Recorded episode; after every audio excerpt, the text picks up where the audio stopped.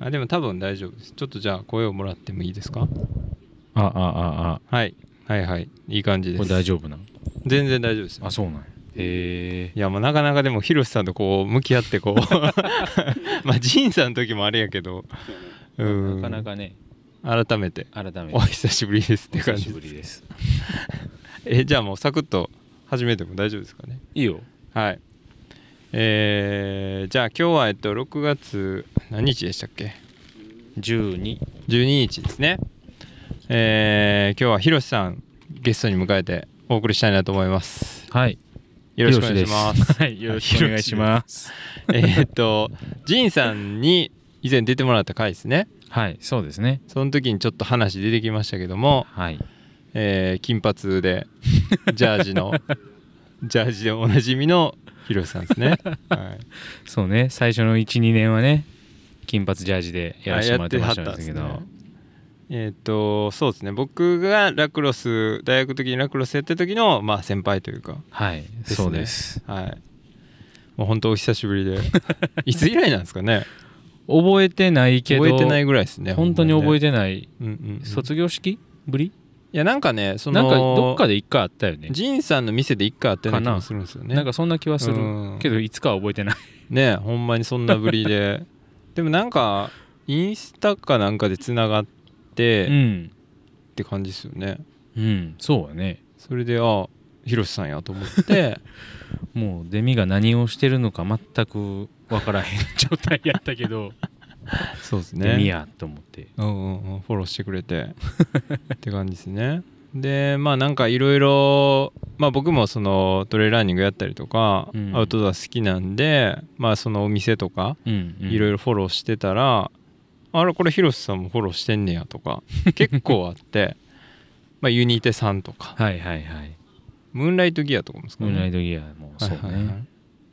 でなんかまあそんな感じで思ってたんですけどまあ今回たまたまそう、えー、と収録お願いして、でまあなんか ヒロシさんのその会社っていうかねあ会社を見たらうんうん。このシエレとか、はい。トポとかはいはいはい、ハイドロフラスクとかうん、をやられてる会社やと。そうそうです。いうことを知ってあそういうことなんやと思って大体あの辺のお店どこも置いてますもんね、そうね。うん。そんな知ってもらえてるとは思ってなかったけど、うんうんうんうん。嬉しい話でいやいやそんなんをさせてもらってるっすね。そういう会社にまあおられるということで。そうですそうです。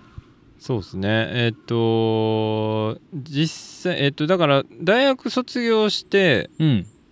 そこの会社に入社されたんでしたっけ？えーっと卒業してからは一旦別の会社にうん就職して、えーまあ、オール電化のうん、うん、営業のオールデンカのね。あさっ勤めて、え3ヶ月ぐらいで辞めて、うんそうでえっとプラプラうん。ちょっとの間ニートをしてて、でその時に、えっとラクロスの先輩うんうん。から、あのーまあ、紹介してもらってというか、えっとなんて言ったら、まあ、OB うん。の人から、えーこいつ暇やけどどうって言って、まあ、もう一人の OB の人に紹介してもらってそれが今の、えーアルコインターナショナルっていう会社で、うん。でじゃあバイトからっていう形でまあ、やってみてで1ヶ月ぐらいバイトして、まあ、お互いにじゃあ、あのー働きましょうっていう話で,、で正社員っていう形で、えー就職させてもらって。っあなるほどね。ていう感じでまあもう10年ぐらいですかうね。うんそのえっ、とラクロス部の先輩 OB がオオーナーじゃないなんていうんですか社長みたいな感じそうですその時は社長ではなかったんやけど、うんうんうん。まあその社長の息子でで今は2代目で社長をうんうん。やってますね。で社長、えー誘ってくれたのは違う OB の人違う OB の人で。ああなるほど、ね、そうそうそう。もう全然あのー正直飯行くぞって言われただけで、へであ行きますって言って飯行ったらえーこいつどう？みたいな感じで、急に言われて、お互い急に言われて、へー。あその社長そうそうそうそう。の息子が。今の社長もそうそうそう、へでまあね社長も優しい人やから、うんまあ、じゃあじゃあ暇してるんやったらバイトからどうぐらいな感じで、うんうんうんうんあじゃあ行かしてもらいます。みたいなうん。ところから始まった感じですねその人らはもともと面識もあった人ではあるんですか？あもの面識はあったけどまあ OB さんやからね。ああ、うん。そうですね。あってんけど、はいはいはいはい。そうそうそう。そうですよね。でそのハイドルフラスクはジンさんのお店でもねそうね。使われてるっていうことで、ベラミでもあのー普通になんていうの？ビールとかチューハイとかうんうん。出す時に使ってくれて、うんうんで、まあ、最初のベラミの店もそうやし次のお店でも使ってくれたりとかっていうので、うんなるほどね。太い取引先ではあります。ラクロスつながりで。そうなんですね。まあでもやっぱりそこで、ね、商品知ってもらって買ってもらったりとかっていうのもすごいあるし非常にありがたいなと思ってます、なるほどね。その会社っていうのはもともとそのハイドルフラスクとかやられてたんですか、えっとねもともとはえっともう会社的には50年経つ会社やねんけど、始まりはえっと輸出。はい、えっと事務機器とかうん、の輸出をしてて、えー学習机とか稲葉の物置とかを中近東に輸出をしてた会社で。そうそうそうそう。へでそこから、えー、と輸入っていう事業にえ切り替えて、うん。で輸入の事業に切り替えたタイミングでアパレル商材を、えー取り扱うことになってでその時はまだ、えー、とミセスの服、まあうん。おばちゃん向けのはい。服、えーなんかもう10万20万ってするような高いい服を扱っててでそこから輸入だけじゃなくって、まあ、国内の、えーお店にも卸していくっていう形で国内卸も始めててで俺が入った時はもう、えー、とその服はもう終わりかけで、うん。えー、とその時やってたのはバッグとか婦人物のバッグとか靴とかはい。をやってて、で、まあ、そこから何年かはそんな感じでやってたんやけど、まあ、会社自体が結構若返ってきてて、まあ、50年経つけど結局、まあ、主力でやってるメンバーはもうその時で30代とか、えーまあ、俺みたいな20代みたいな、うん。その当時はねいてで結構その若い人が若いのに商材とのギャップが あるよねと。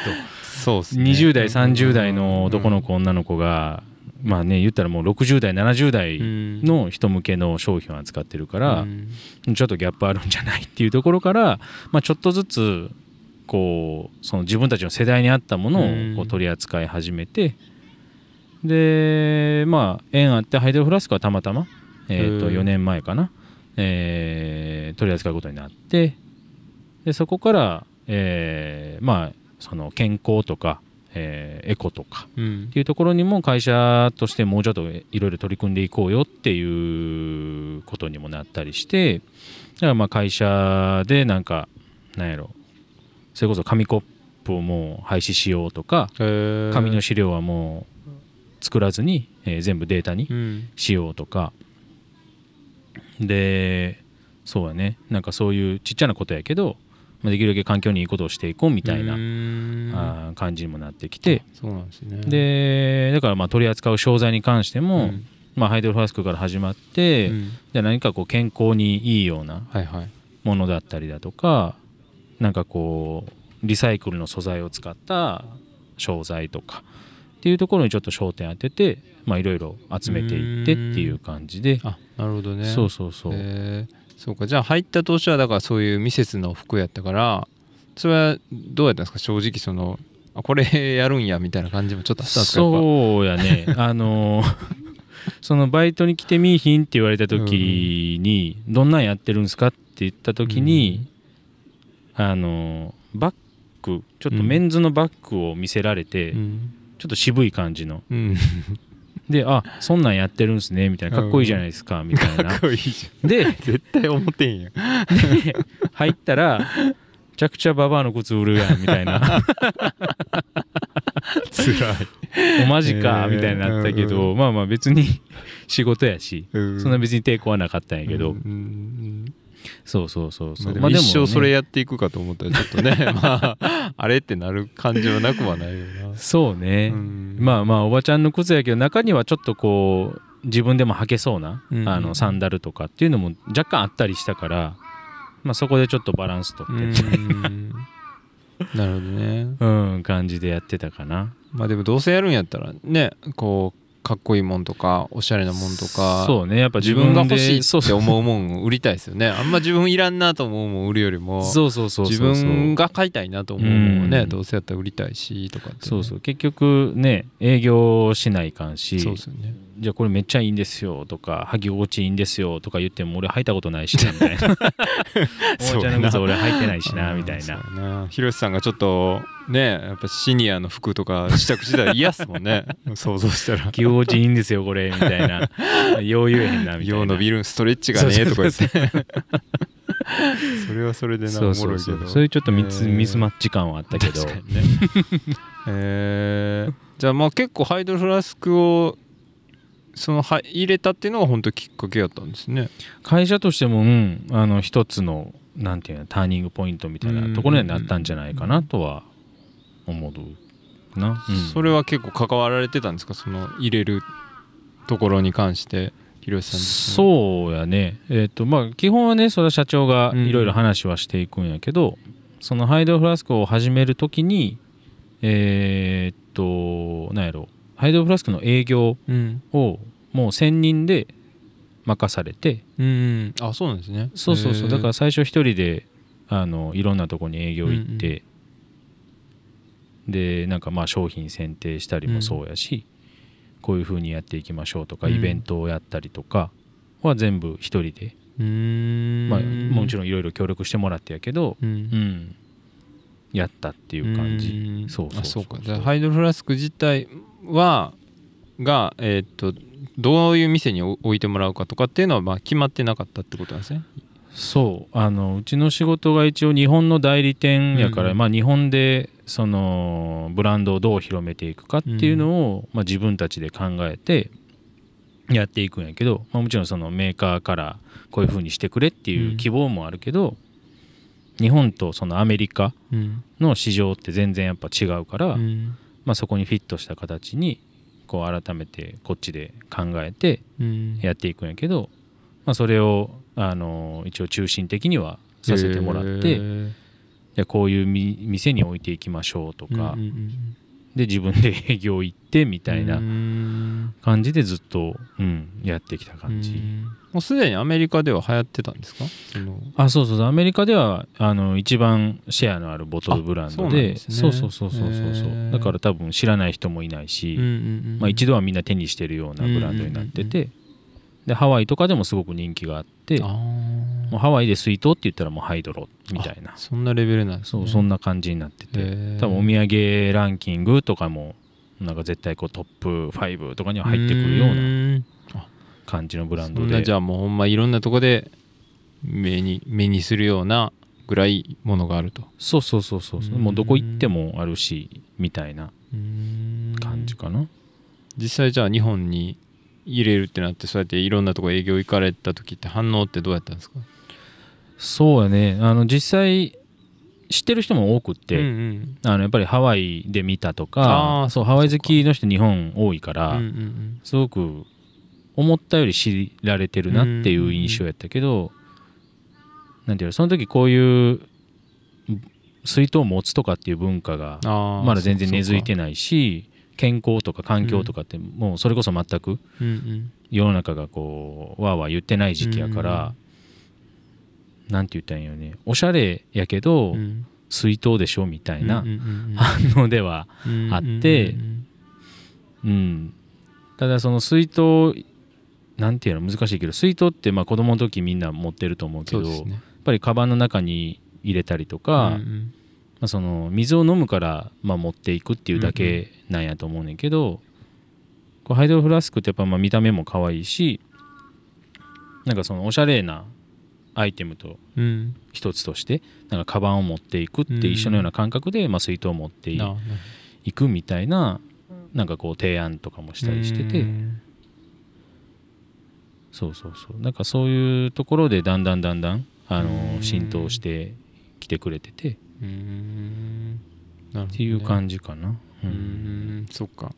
なんかそうたまたま僕ハイドロフラスクの YouTube で調べてみたら、うん。なんかいくつか動画が出てきてうて、んでそのアメリカに住んでる人なのかななんかその人らがハイドロフラスクについてめっちゃなんか細かく語ってたけど そのなんかえっ、と結局そのアメリカだとその水とかその自販機とかコンビニとか言うほどないから、自分で持っていかなあかんみたいな話とかもしてて、まあ、逆に日本の場合コンビニも自販機もそのそこら中にあるから、うん。えなんか水筒持っていく必要あるみたいな買えばいいやみたいな いう話も、まあ、確かにな。あんま僕そういうふうに思ったこと逆になかったけど、うん。割と僕は自分で持ち運ぶことが多いから、なんか毎日毎日出社前にコンビニのお茶買ってくる人とかおるけど なんかそれなんなんやろなとかいつも思っちゃう派やから どっちかって。ああいうの結構気になるんですよね。お金もったいなくないそれみたいうん。な水筒持ってきたらええやんと思うけど、そうだね。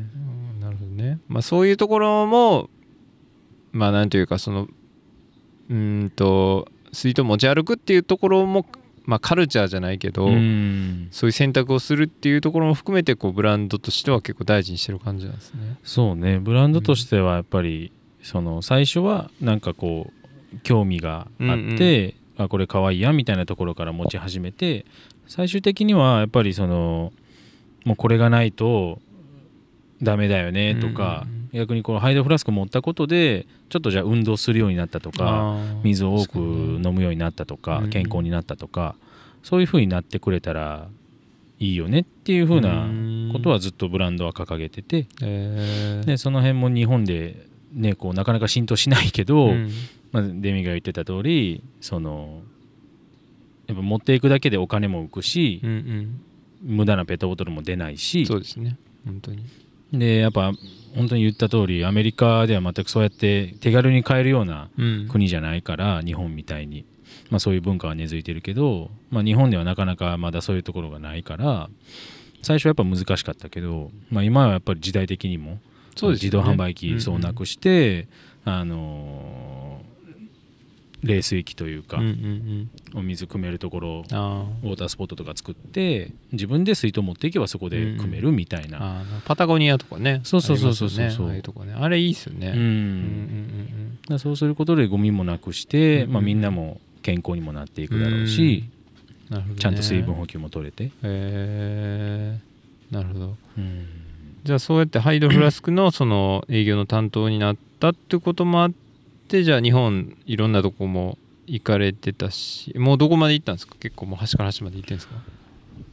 行ったことないところもあるけど、うんうん。そうね、まあ、他の営業も含めて結構、うん、日本は東北も東北、うん、北海道は行ったことないぐらいであとは多分大体全県？全県、うん、島根とか行ったことないかも。島根ね。島根鳥取あたりは行ったことないかな。でもその他はほぼほぼえー。行ったんじゃないかな多分。それを車とかで行くんですか？自走で？車とかもそうねあったしまあもちろん飛行機とかも使って、へえそうなんですね。すごいな。でもほんまいろんなとこ。海外もねだって。そうだね。海外もメーカーとのこのミーティングだったりとか、うんうんうん。あと海外に展示会っていうのがあって、うん。でいろんなブランドがそこに出店しててでそこでこうブランドを見つけたりするんやけどそんなんも行かしてもらったりとかあと中国の工場。あ出ましたね。とか。水筒工場。そうそうそうそうそう。実際どのようにこうね水筒が作られててうんうんうん。とか、っていうのも知った上でうんこう営業できた方がいいよねっていうので連れてってもらったりとか。っていうので結構結構まあちょこちょこ行かしてもらってはいたかな。いやいいっすね、うん。その水筒に関してはあれなんですね。なんかそのさっきちょっと喋ってましたけど中国のそのある工場地帯ではもうどこでもそうそうそう全そう。水筒作ってると多分まあ一概ではないとは思うけどなんかその水筒を作ってる地域みたいなのがあって まあそこの地域の工場はもうほとんど水筒を作ってるみたいなもうあっちも水筒やしこの隣の工場も水筒やしこっちの隣の工場も水筒やし水みたいな。筒特区みたいなとこ水筒特区みたいな。そうそうそうそうそう。でもそれはだから言うたら日本のメーカーとかタイガーとかあんなもんあるんですかね？あんなんもあると思うすごいし、し、ね、他の海外のブランドもあると思うしだから見たことないメーカーもたくさんあったし、まあ、知ってるメーカーもあったりとか、うんえあれやんっていうのもあるってことですね。あったあったあった。すごいですね。じゃあもうほんまにだから情報っていうかねほんまああそこあんなん作ってんねやっていうのも全部まあ見れちゃう。同じとこで作ってたら。そうそうそうそう、へー。まあ、そういうのもあるから、まあ、一応ハイドフラスクとかは、うんえっ、ともう自分たちの独自の工場を作ってちゃんとまあ自社だけでこう完結できるようにうんうんうんうん。してこう情報が漏れないようにしたりとか。なるほどね。たりはしてたかな。えー、うん。すごいな。じゃあその展示会とかはだから自分らが出展するんじゃなくてえっ、とどっちかというと、えー新しいアイテムないかなっていうのを見に行くって感じってことですか、そうそうそうそうそう。んんうんまあ、それとプラスまあメーカーが出てるんやったらメーカーとちょっとうんうんうん。うんあのミーティングとかも入れたりして。あそっか。そうそうそうやってたり。メーカーが出展してる場合があるってことですそうそうそうねえー。まあでもメーカーも忙しいからそんなにね長いミーティングではないんやけど。それ英語で？英語で。あら広瀬さん英語いけるんですか？うん全然。あれ？全然分からへんね。どうしてんですかじゃあ？ずっと横にいる。ニコニコしとくニコニコしてる。相づちだけうまいから。分かってる風分かってる風やねんけど。そっか。全く何言ってるか分からへんけど。英語やもんな。そのハードルありますよね結局。そうそうそうそう。えー。まあ、でも社長が英語できるからまあ、ちょっと説明してくれたりとか、うんうんうんうん。あとまあ一緒に英語できる人、うんうん。あの社内で連れてってまあ、通訳えー。兼みたいな感じで、そうそうやってくれたりとか、うん。なるほどね。実際そういうのでまあ入れるぞって決まったメーカーとかってあるんですか？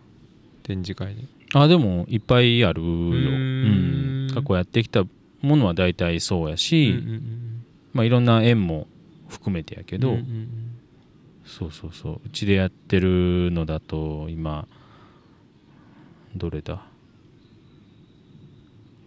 まあいろんなブランドあるけど、うん。一つはウーホスっていうサンダあはいはい。ルとか、回復リカバリー系の。あそうそうそうそう、はい。よくご存知で。いやいやいやいや。あとはまあちょっとさっき話したけどトポっていうシューズだったり、うんうん。はい。あとシエルっていうランニングキャップだったりとか、そうだね。あと最近始めたのは、えー、とコトパクシーっていううん。バッグのブランドとかも、まあ、展示会で見つけてうんとか、うん。まあ、ちょっと他の縁もあってみたいな感じで、うん。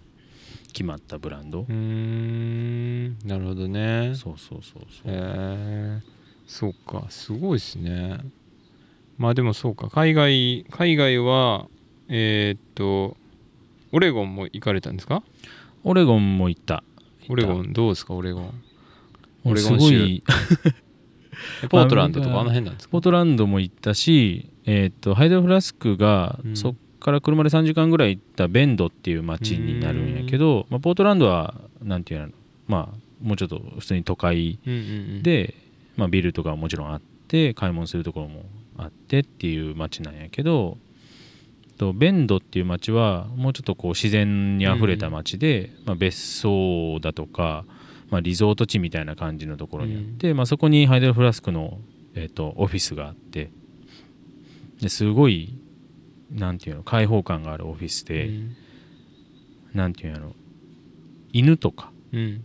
みんな連れてきたりとか子供連れてきたりとか。自由。そう。で、まあ、車で来たりする人もいれば、まあ、走ってきたり自転車で来てみたりとかっていう人もいたりとかでなんか中庭っていうんかな。なんかオープンスペースみたいな芝生のスペースがあってそこでみんなでなんかバーベキューしたりとかうんもしてたりとかなんかそういうまあ仕事も遊びもこうちゃんとやろうみたいな会社やからだから会社内にビールサーバーとかもあってええ。マジっすか5時以降は飲んでいいよみたいな。すげえ。そうそんなオフィスだったりするから、へー。そうそうそうそう。なかなかそういう感覚ってやっぱ日本にないですよね。ねほんまにないなっていうのうでん。すごいやっぱいい意味でカルチャーショックというか。うんうん確かに確かこにんなんあんねやみたいな、うんうんうんうん。そんな会社あんねやみたい確かにね。な感じ、えーそうそうそう。そう面白いえそうー、そっか、うん、やっぱあっちはそういうまあでもその創業した人っていうの自体が結構そういうアウトドアが好きなんですか？その、えー、とハイドロフラスクの、えーっとそうやね、うんそういう部分ももちろんうんうん。あったと思うし。なるほうん、ど。うん。オレゴンっていう街がもうやっぱり街というか州がもうやっぱりアウトドアとかうんうんうん。の聖地というか、なるほど、うん、有名なとこやから、うん。ちゃ雨降ってきた。えらい雨降ってきましたね。これをやむのか。どうやろまあなんか奇跡的にこの草がね 屋根っぽくなってて。確かに。なんとかなんとか今のところ濡れずにあれですけど。なるほど。そうやね。機材も大丈夫そう えー、そっかそっか、うん。まあいいっすね。でもそういうの見てたらやっぱ会社自体もなんか雰囲気変わりそうですね。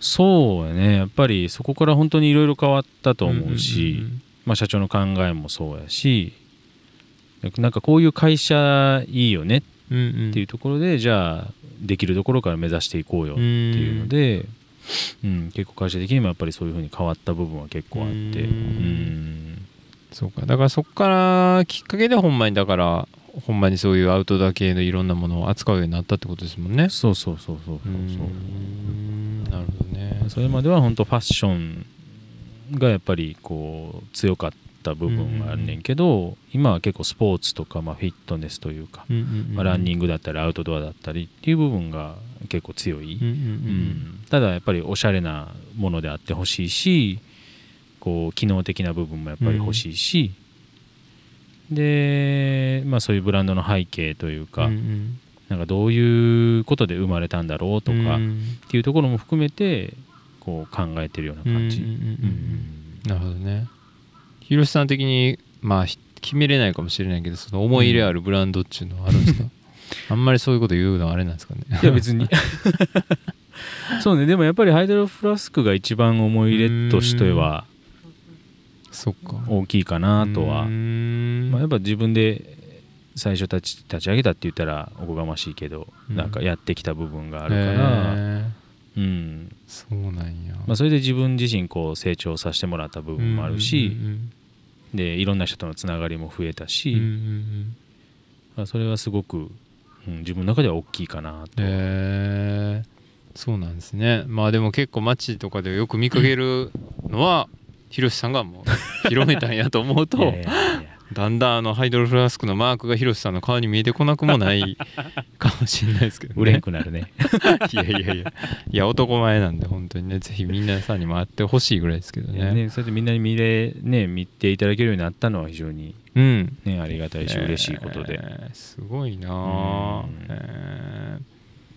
じゃあそういうまあミセスからこうアウトドア系にこう移行するってなっていった中でまあ仕事がまあもちろん変わっていってますけど、うん。プライベート的なことでもなんていうんですか自分自身もそういうなんかキャンプしたり、うん。アウトドアで遊んだりとか走ったりとかなんかそういうのってやっぱ変わりました？広瀬さん自身も。そうやね。まあ実際あんまり行動には移せてないけど、やっぱりなんかこのし自然というか、うんまあ、今日もね山あのハイキングしてとかやけど、うんうんうん。多分前までは別に特に好きでも何でもなかったと思うんやけど、今はそういうことにもすごく興味あるし、まあ、家族ともこういうことしてみたいなっていう思いもあるし、うん実際にその山登ったりとかあんまりできてないけど、まあ、そのお客さんのとこでちょっとあのトレイルランニングさせてもらったりとか、うんなんかそういう経験はいろいろさせてもらってるから結構その辺は考え方はすごく変わったんじゃないかなと。なるほどね。今までねもうなんか酒飲むことだけが 遊びみたいな社会人になってからはしてたけどやっぱりこう体を動かしたりとかっていうことに対してなんかものすごくこうやっぱり興味はあるし、うん。うん。そうですね。もっとやりたいなとは思うけど、うんうんうんまあ、自然の中で過ごしたりするのもね楽しいし、まあ、そういうアメリカのオレゴンの大自然とか、まあ、それこそハワイとか、ね、行ってたらすごいそういう気持ちのいい場所も行かれてるわけですもんね。そうね。やっぱロケーションすごく良かったから、日本にはない景色というか、ですよね。すごいな。そうえー、まあでもそうか。なんかさっき言ってましたけどゴーアウトにも乗ってたという。あそう。結構乗ってるとゴーアウトもそうね、あのー、雑誌の掲載もしてもらってたりとか、うんうん、あの実際イベントに出店も結構させてもらってたから、はい、結構キャンプも勝手にうまくな うまくなったというか、うん、自分でテントも立てれてとか、うんうん、紐を起こせてみたいな、えー、やうん、そういうイベントに出店しなかったら絶対今もできてないし、うんうんうんうん、多分キャンプにも興味なかったと思うけど なるほどね。今でも結構ほんまキャンプブームですもんね。キャンプブームすごいね、うん、めちゃくちゃすごいよね。まあやっぱそういうお店もめちゃくちゃ今流行ってるし、うん、うん、で新しいお店もやっぱいっぱい出てきてて、うん、うん、ブランドもねめちゃくちゃ増えてるから、うん。すごい手軽にキャンプもしやすいと思うし。まあそうですね結構そのねなんかワークマンがとかニトリがとか、ちょっとこうそんな凝ったものはないけど、なんか基本的なこうキャンプギアだったりとかもなんか出してたりするしそういう意味ではすごい人口も増えてきたんじゃないかなと思うよね。なるほどね、うん、じゃあ売れてますか？ハイドロフラスコハイドロ売れてますね。ありがたいことに。すごいなまあでもそうやってボトルを持ってつことが広まってくれることがやっぱ一番よくって。それはもうハイドロじゃなくてもあなるほどね、うん、いいかなと僕は思ってるし。やっぱ持つことでなんていうのライフスタイルがやっぱ変わってくる。なんかもういつでも水を飲める環境になるから。でそれがやっぱ習慣づいてくればなんか水を飲まないと逆にそわそわしてくるというか。ちょっと水分取りたいなとか、うんっていう部分もあるしそのペットボトルを買うということに対して、多分デミが思ってたようにこうなんでその買ったらもったいないやんっていうことにもなってくるやろうし、そうかそうか。そういう文化が根付いてきてくれる方がうん、なるいいかなと思ってるから。そうそうそうそう。結構でもそういうブランドのメッセージとか見てたらそうか。そういうやっぱなんというか、まあ、エコもそうやし自分自身の体を健康に保つってことに関してすごいもうちょっと関心払うっていうかそうですよね。やっぱあんまり水も取らへんかったら血液もなんかドロドロになってくるし。そういうこともありますしね、えー、そっか。じゃあ結構そういう視点が強い感じなんですね。そうやね。やし、まあ、特に今ねこういうコロナの状況もあるし、まあ、こうマスクして消毒してってもちろんせなあかんとは思うけど一番やっぱりね体が強くなってれば、まあそもそもかからへんわけだし免疫力上げる。そうそうそうそうそう、うんうん、そういうやっぱ体作りが、まあ、ちっちゃなことからでもできるようにしていかないといけないなとは思ってるし、なるほどね、まあ、そのためにうちのアイテムがなんかそこに少しでも役に立てばいいなとは。うん、なるほどなそっか。まあ結構じゃあそうやな。そういう視点でやっぱ結構扱ってるアイテムっていうのは大体あるってことなんですね、うん、そうやね。うん。ブリングってあれですよね。なんか再生してポリとか、うん、よう知ってるね。僕あれなんかねそれこそポッドキャストで聞いたんですよ。あそうなんブリングの人のポッドキャスト。ああれあれはもう。関わってあれもそう。えっ、ー、とあれはまあ国内のメーカーさんやから、うんうん、うちがまあえっ、ー、と製品の販売代理店みたいなことをさせてもらってて、ね、まあ、これもなんかいろんな縁あってあのたまたま取り扱いをさせてもらうことになったんやけど、うんうんうん、やっぱそのブリングってその服から服を作るっていうことのコンセプトの服で。で自分たちで服を回収して、うんうん、でそれを一回原料に戻して、うん、でそこからまあ生地にして、えー、服を作っていくっていう段階なんやけど、やっぱりいろんなブランド見ててもそのリサイクル素材を使ってますとかっていうのはまあたくさん結構あると思うんやけどそのじゃあリサイクル素材っていうものを自ら生み出してるっていうブランドはやっぱすごい少ないと思うしでそれを全部日本国内でやってるんでね、そうなんですね。それもやっぱすごいなと思うとこやし、もう正真正銘のメイドインジャパン。原料からそっかそっか、その回収っていうのがだからそれこそ僕ムーンライトギアで見た気がしますけど。ああそっかそっかそっか。蜂のマークで。ね。ね。そうそうなんか回収ボックスみたいなのがあって。そこで回収したやつを作るってことですね。今俺がこれ着てるのもブリングの T シャツ。そうなんですね。そうそうそうそうそう。なんかあんまりこうポリとかでもそのなんていうかあのスポーツって感じじゃなくて、うん、コットンライクな感じの、そうそうそうそう、ね、柔らかい素材感で。そうポリなんやけどコットン地と同じ編み方とかをしてるから、肌触りとかもすごいコットン地みたいに柔らかくて、着心地いいんやけどえーと、素材はポリエステルやから、うん、うん、型崩れしにくかったりとか、乾きもやっぱめっちゃ早いし、まあ、速乾と吸水もすごくいいし、運動にも使えるし、まあ普段のその、はいはい、普通に着る分にも使えてとかっていうので、えー、いいな。すごいすごいブランドやと思うやっぱり、えー、めちゃくちゃすごいことをしてるし。そうですね。うん。いやでもほんまになんか僕アウトドアとかそういうトレーラーニングとか好きなんでめっちゃそういうブランドと書かれてるの羨ましいなって思います単純に。そうよね。多分そういう人からしたらすごく、うん、えこれもみたいな。あれもこれもみたいな感じなんでそう。だから今着てるのは全部自社の自社のかな？うんうん、靴下もあれなんですよね、靴下もそう。フィーチャーズっていう靴下で、うん、たまに見かけますね。そうそうそうあのアメリカでは一番売れてるランニングソックスでアメリカの40%ぐらいのシェア持ってるぐらい大きいブランドなんやけど。どこやったかな？サリーズ？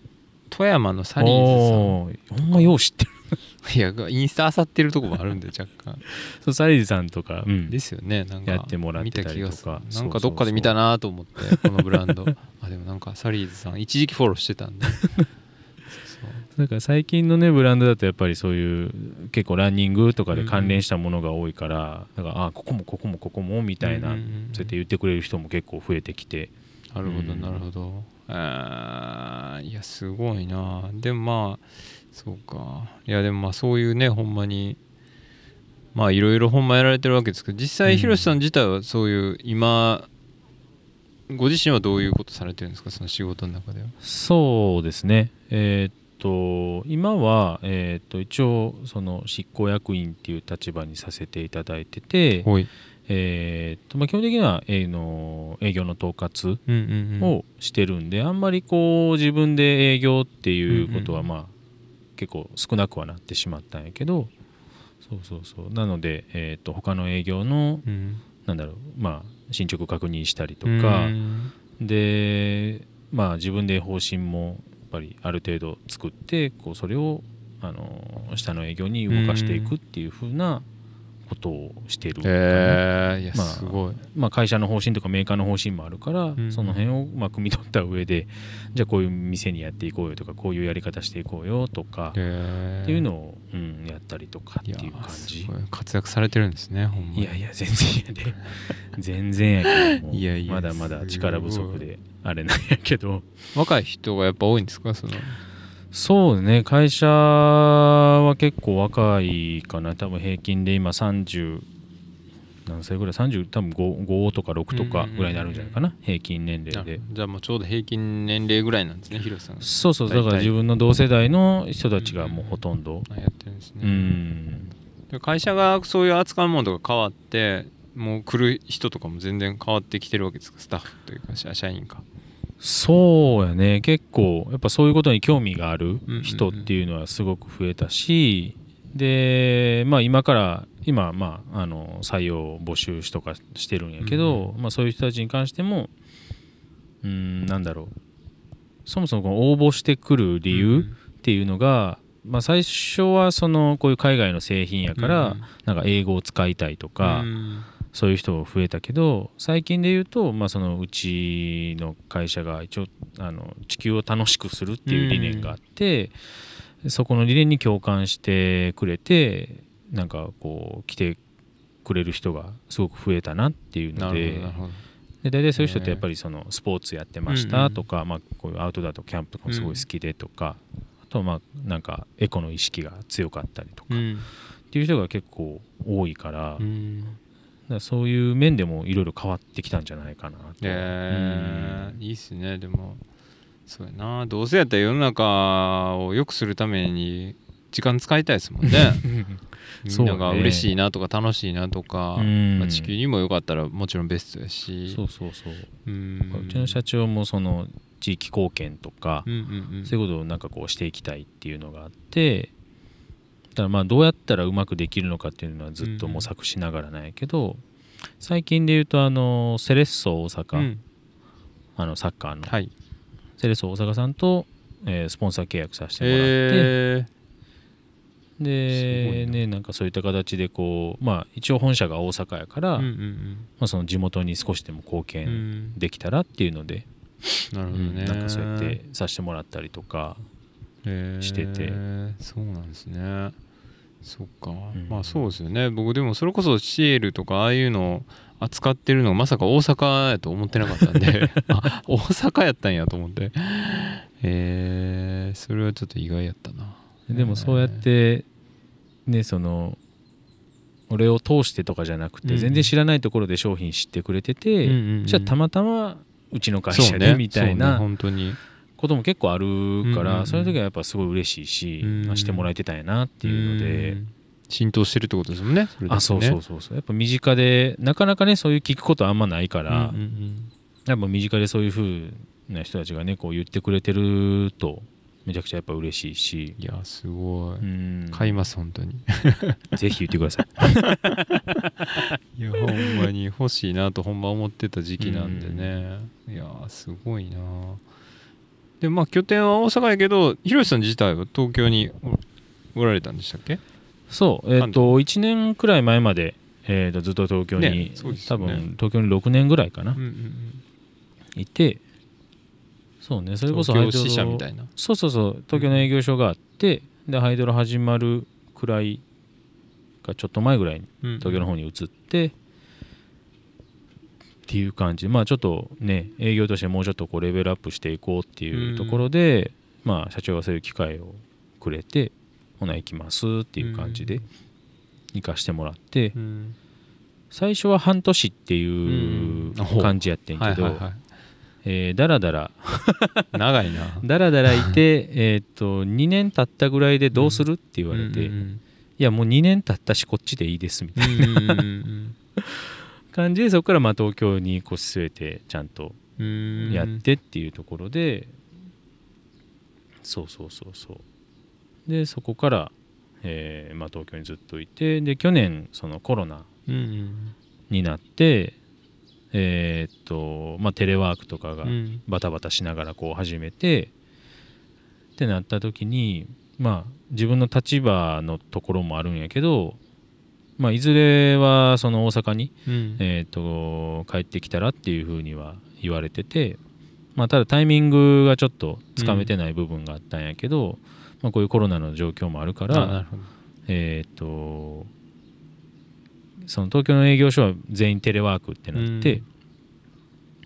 で大阪の本社の方はちょっと、まあ、出社できる範囲の人はまあ出社してみたいな感じでやってたんやけど、でその時にじゃあお前関西に実家あるからお前は帰ってきたらいいんちゃうみたいな、うん。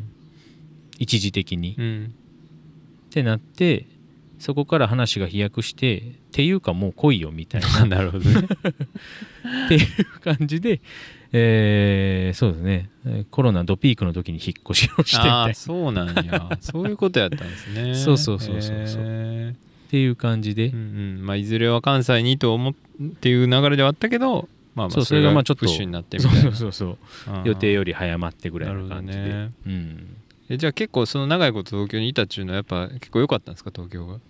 そうやね。やっぱり仕事としては、ややっぱどう考えてもね東京からビジネスが始まっていくことが多いし、何事もやっぱ東京からみたいなところが多かったから、まあ、そういう中心のところで仕事をさせてもらって、いろんな人とつながれてっていうのはうん自分の中でもすごい大きい経験にもなったし、うん、そうそう。で本格的にその東京で仕事をするって決めた時に、まあ、結婚も決めてそうなんですね。そうそうそう。それまでは一応独身で2年ぐらいかな東京にいたんやけど、まあ、いその戻る戻らないがちょっとよくわからんかってんけど、まあでも東京でじゃあ仕事するって決めたからじゃあもう結婚もしようかっていうところでそうそうそう。えー。そうなんですね。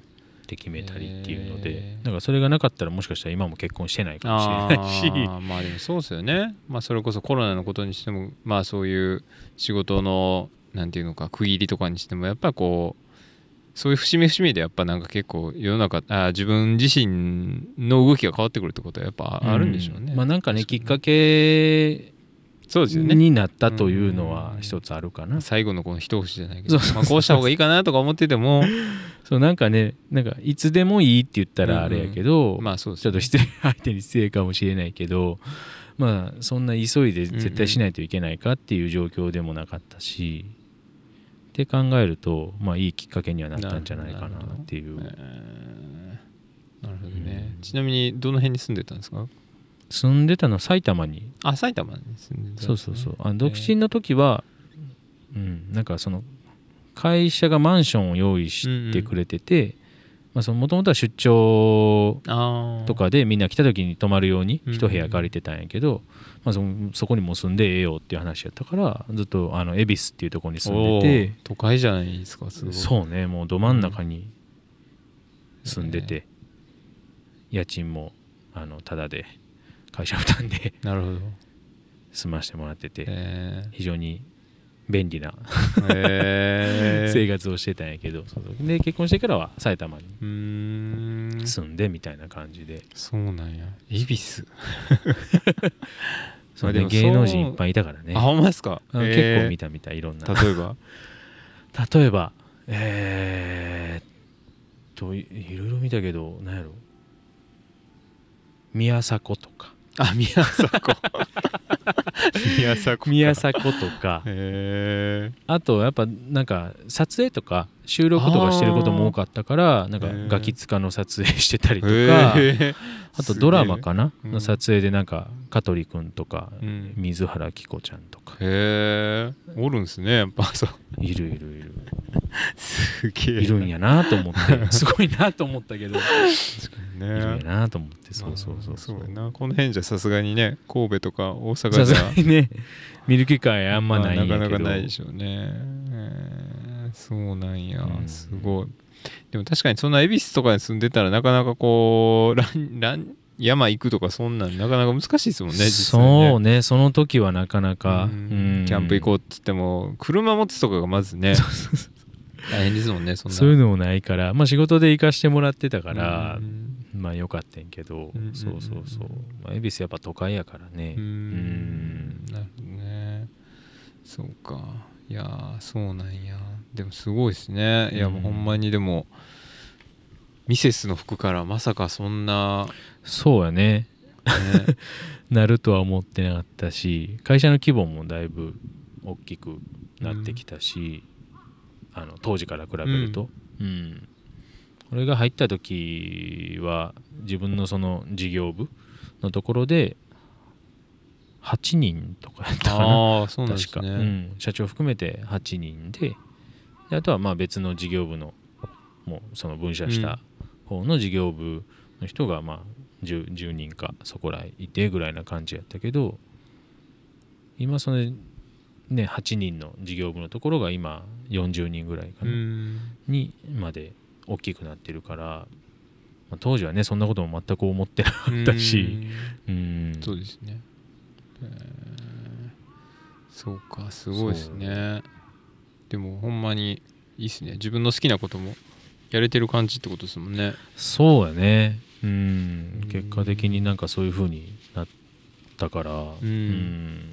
いや素晴らしい、えーいやいやほんまにね。でもマジでよく見るんで。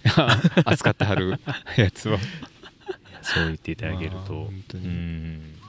本当はもう僕もアウトドア系の店にしか最近行ってないっていうのもあるかもしれないですけどすごいやっぱねそこでよく見るっていうのはねうちとしても本当すごい嬉しいしうんうんやっぱねそういうとこに見せていかないとっていう部分がやっぱあるから、ブランド的にも本来のフィールドやからね、そこでよく見るっていうのはすごくありがたいなと思って。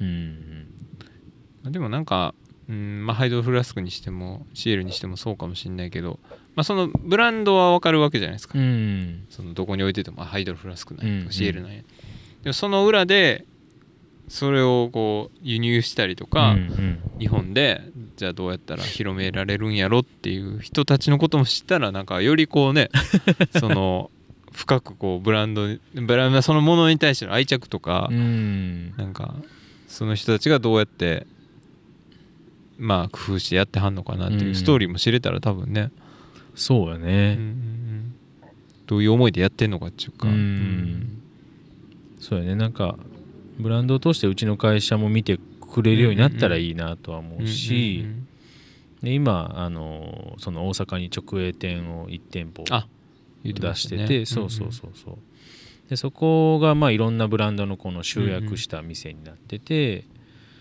うん、今はそこからの発信も、うん、まあ、お客さんの方にはできたらと思ってて、うんうんうん。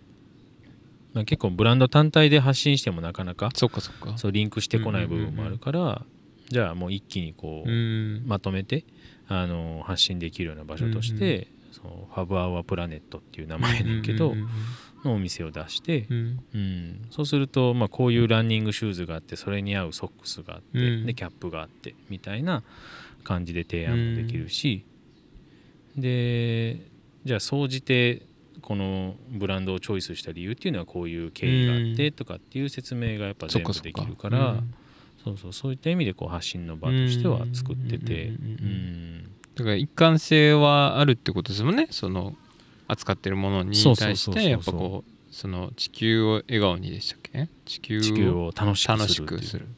まあ、そういうことであったりとかっていうことが、まあ、エコってあったり、まあ、ヘルシーやったりとかっていうキーワードっていうのがどのブランドにも共通してたりとかってことですよね。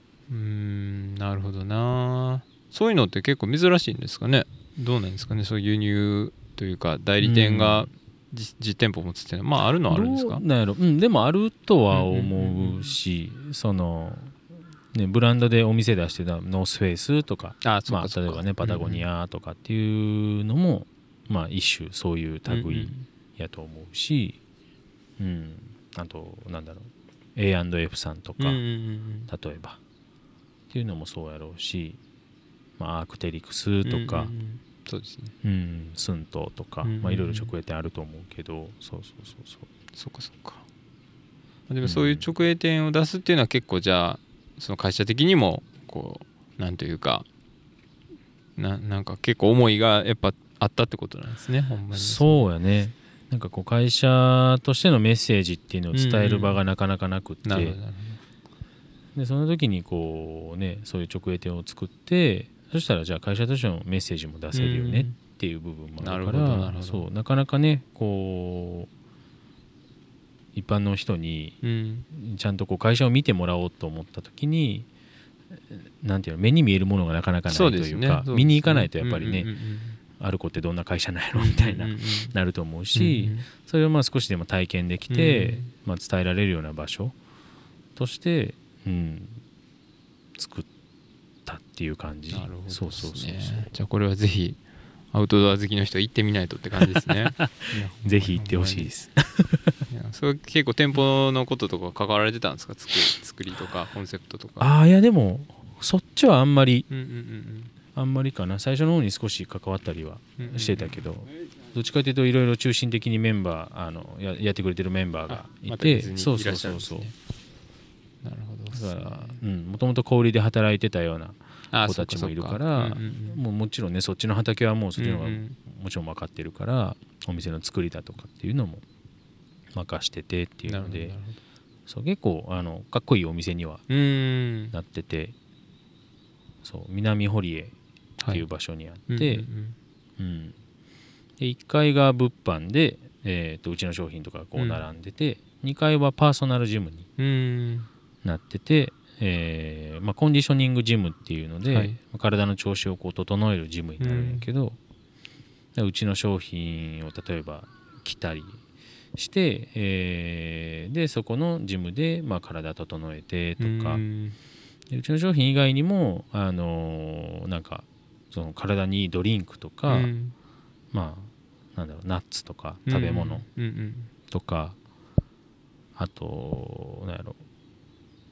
パウバーっていう,、あのエナジーバーみたいな、はい、とかも置いてたりとかしてて、そっかそっか。えー、そこで、まあ、うちのお店に来てくれたら、まあ、体の調子も整えて、まあ、健康にも慣れてっていうのはなんかできるかなとは、えー、そっかなるほどね。ですかね。そうそうめちゃめちゃいいっすねそれ、えー、いやいや。すごい。行ってみたいですね結構、うん、行ってみてもらったら面白いかな、うんうん、とまた行きます。なんかは絶対、うんうん、多分もう財布が足らないかもしれないですね。なるほどね。いやでもすごい、えー、うん、いや素敵っすねほんまに、うん、でもまあまあでもほんまにそういうなんかねこう輸入する側の輸入してまあ店に届けるまでの人の話とか本当初めて僕もこんな聞いたんで。そうよね。なかなかね、うん、聞く機会ないと思うし。そうやりがいっていうかそういうのってやっぱりどんな感じなんですか？その実際やってる中で。そうね。あのー、やりがいはやっぱすごくあるかな、うんうん、そのまあそのビジネスっていう部分ももちろんあるけど、まあ、それ抜きにしてもなんかこうねまだ日本にないブランドっていうのが、こう自分たちの力で広めていって、でそれがまあ実感できるし、まあ、目にも見えるしそうですね本当に、うん、そういう意味ではすごくやりがいは絶対あるし、やっぱりまあねなかなかこうアップダウンの激しい業界ではあるから、しんどいなって思う部分ももちろんあるけど、うん、ただやっぱなんかねこうふとした時にこうサプライズ的な喜びもあるからうんまあなんかねこんな人が履いてくれてたとか、なんかこんなお店で取り扱うことになったとか、うん、だからそういうのでやりがいはすごくあるんじゃないかなと、うん。そうですよね。良くも悪くもっていうところで、まあ、今まで世の中になかったものが世の中というか日本になかったものが日本で自分たちが全部広めたっていうのが、まあ、目に見えて分かるっていうのは確かにそんなことなかなかないかもしれないですね。特にね営業やったらやっぱその最前線にいるからそういう意味ではすごく、うん、やりがいあるんじゃないかなとは思うかな。えー、いいっすね。まあ、しかもそれが世の中にとってとか地球にとってとか、人間にとってもまあいいもんやったりするから特に。うん、いいよねっていうことですよね。そうそうそうそうそう。なるほどですね。いやいいっすね。いやほんまにほんまにいいなと思いますね。素晴らしいと思います。いやいやいや。はい。まあまあそんな感じですかね。大体話は聞けたかな。そうですね、うん、じゃあマイクラシックいきますか。あります？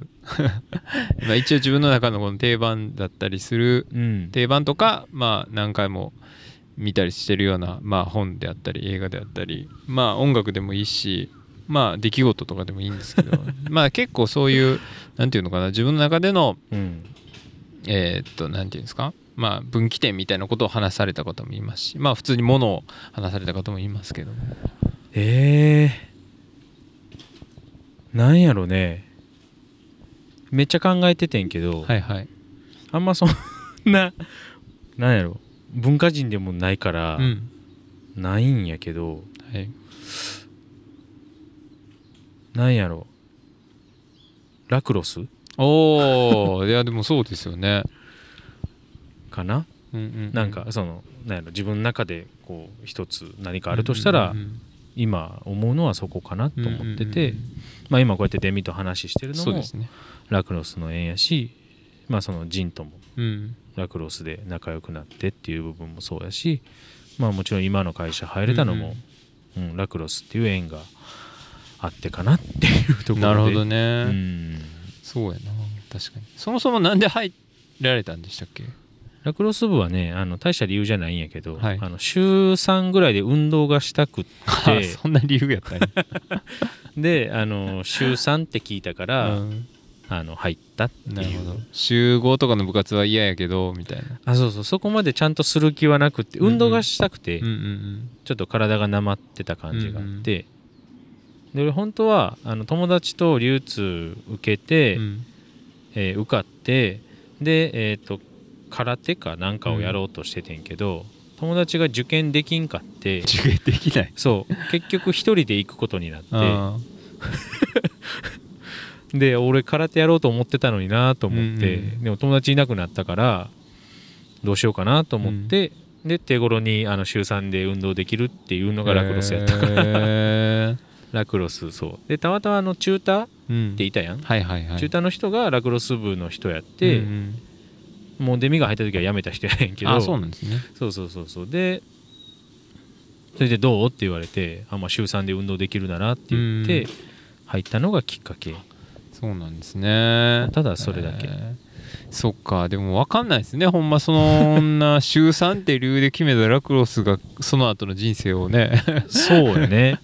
かなりこうそうやね、まあなんか4何や年間ちゃんとやるとも思ってなかったし、ねえ。なんか何がどうなるかなんか分かんないですね本当分かんないね本当に。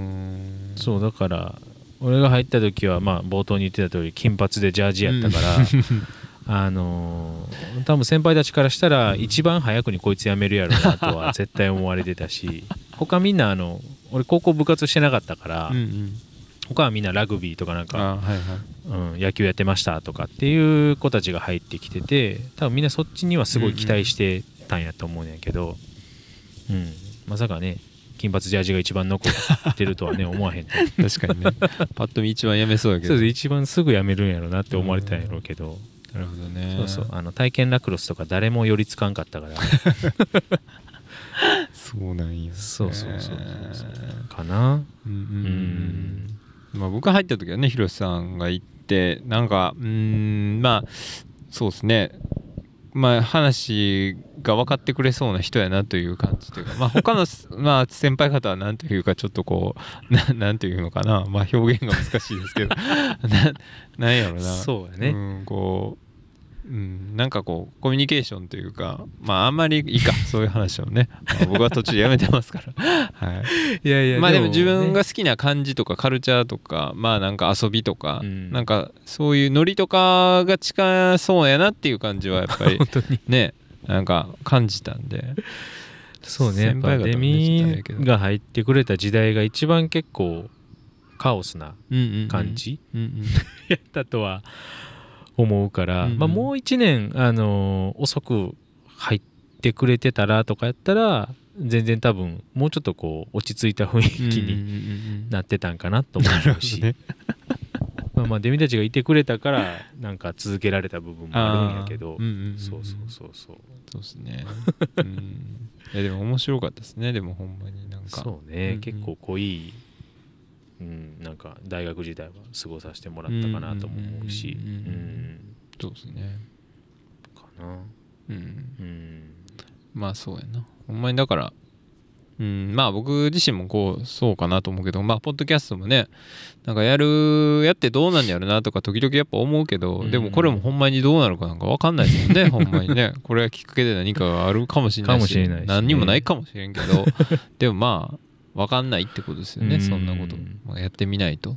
でもこんなんもうもちろんね初めてこんなんさせてもらったけど、うんうんうん。なんかやってみたらやってみたですごく、うんうんななんかいいなとは思ったし、うんうんうんうん。あんまりね振り返って話すこともそうですね、基本的にないから、うんうんうん。今思えば確かにこんなんやったなとか、うんうんうん。うん改めてこう振り返ることもできたしなんかうんうん。いい機会やったなとはすごあく、ありがとうございます、す、そう言っていただけたらね、うん本当にありがたいです 本当にはい。まあまあそんな感じでじゃあ宣伝とかあります？なんか、宣伝？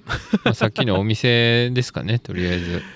そうね。あのーファブアワープラネットっていうあのお店がはい。南堀江に、えー大阪の南堀江にありますんでよかったら皆さんあのお越しいただけると。そうですね、はい、ぜひぜひっていうことで、はい、そんな感じですかね。はいそうですね。はい、まあ、あと話し残したこととかも大丈夫ですか？うん多分大丈夫。うん。なはず、はい。いやでもいいお話いろいろお聞かせいただきました。いいねはい、まあ、ちょうどねジンさんが起きてきましたけど、うんそうやね。ようやく起きたねいい感じで。はい。ということでじゃあはい。まあまあ今日はひろしさんに、はい。あのとお話しさせてもらいました。はい。はい。ありがとうございました。はい。はーい